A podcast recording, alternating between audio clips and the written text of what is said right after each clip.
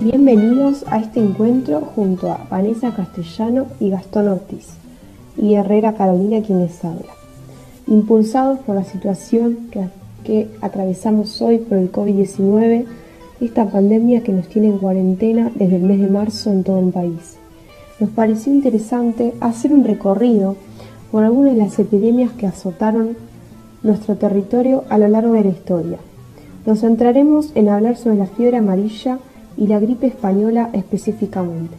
Nos preguntamos acerca de su origen y en qué consistían sus afecciones, cómo llega a nuestro país y qué postura toma el Estado al respecto y si de alguna manera provocaron un cambio en la sociedad.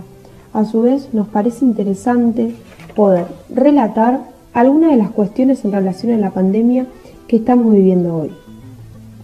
Para abordar los temas vamos a tomar como punto de partida una entrevista a Felipe Pigna, que es un profesor de historia y un reconocido escritor argentino oriundo de Mercedes. Su estilo está orientado a las masas y no al público académico. Intenta hacer que la historia argentina sea fácil de entender para todo el público y por este motivo elegimos a este historiador.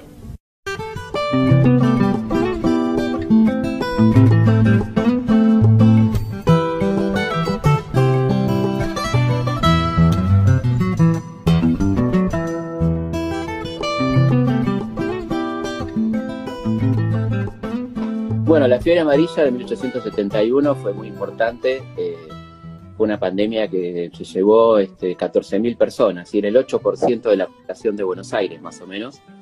Eh, así que fue de una gran gravedad. Este, agarró un poco desprevenido al gobierno, en ese momento el gobierno de Sarmiento, Sarmiento y Alcina, eh, que se van de Buenos Aires, se van a, a Mercedes, lo cual es muy criticado por la prensa de entonces, Mitre, que dirigía a la Nación, eh, critica mucho su actitud. Esto no descalifica a Sarmiento en otras cosas buenas que hizo, ¿no? Criticada una comisión civil, una, una comisión de sanidad pública, eh, donde había una mayoría de médicos, como Argerich, como Muñiz, que hoy son nombres de hospitales, digamos, y que fueron este, verdaderos pues, en aquel momento, eh, porque murieron incluso infectados en la, en la, en la fiebre amarilla, ¿no? una, una, enfermedad que afectó sobre todo a los sectores populares de las barriadas de San Telmo y Montserrat, eh, que desbordó los, los, cementerios, o sea, los hospitales, por supuesto, los pocos que había, y los cementerios, el cementerio del sur, que estaba en Barracas, y el cementerio de la Recoleta.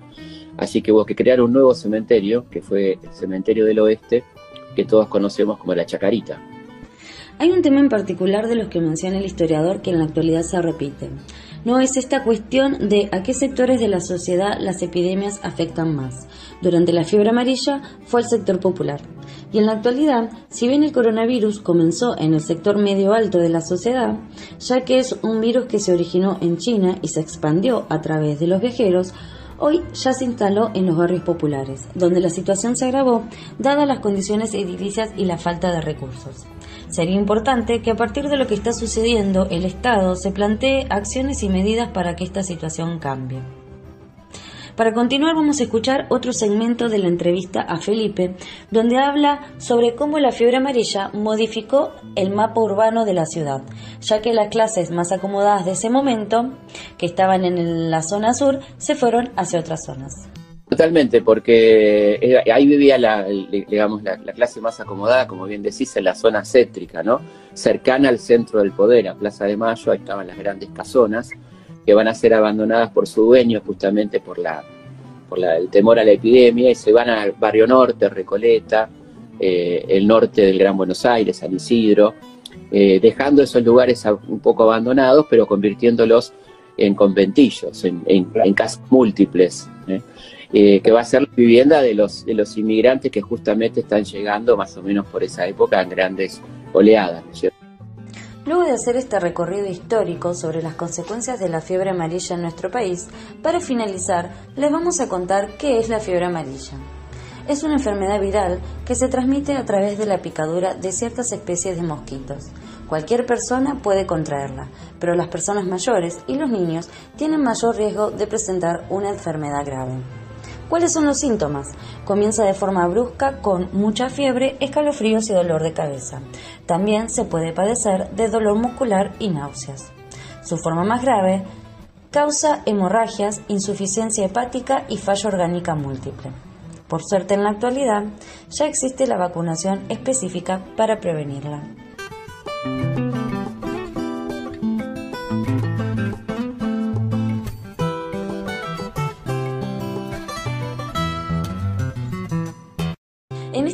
Vamos a hablar sobre la gripe española. Para comenzar, Gastón nos va a contar cuáles son sus síntomas. Y luego vamos a escuchar un segmento de la entrevista de Felipe Pigna que nos va a contar un poquito más sobre la historia de esta epidemia. Los síntomas de la fiebre española eran fiebre elevada, dolor de oídos, cansancio corporal, diarreas y vómitos ocasionales. Y también a veces dificultades respiratorias, hasta hemorragias nasales. Además, el drama de la guerra también sirvió para ocultar la elevadísima cantidad de muertes que en los primeros meses aparecían, que solían achacarse a neumonías bacterianas para las que no había antibióticos disponibles.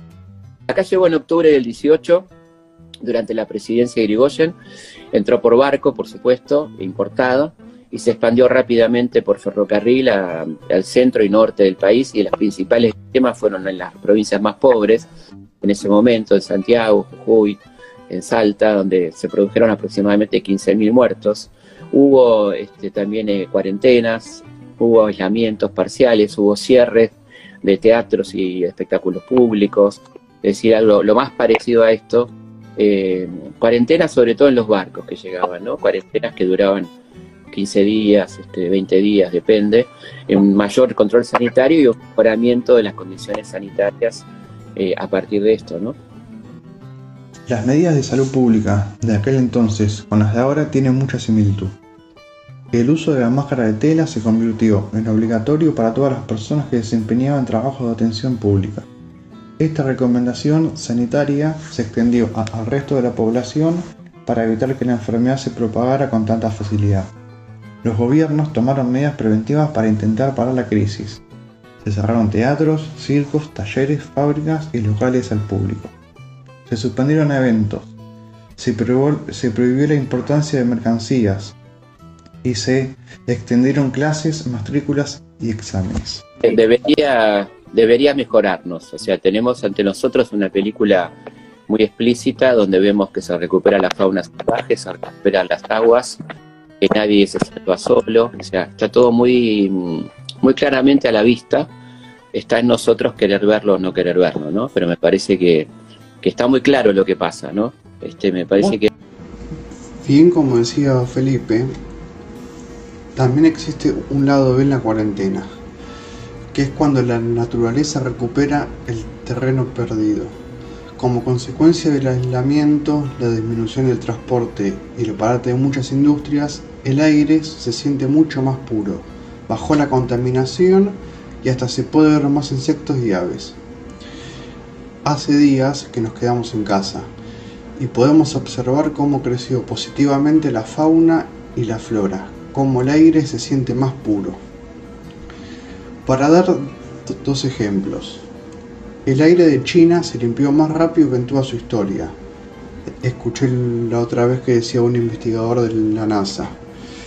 También se puede observar como Venecia, Italia, se puede ver los canales cómo se limpiaron. Están claros como no lo estaban antes. La conclusión de todo esto es que si bien la cuarentena complicó salud, economía, un poco de todo, está la naturaleza volviendo a ser lo que siempre fue, naturaleza.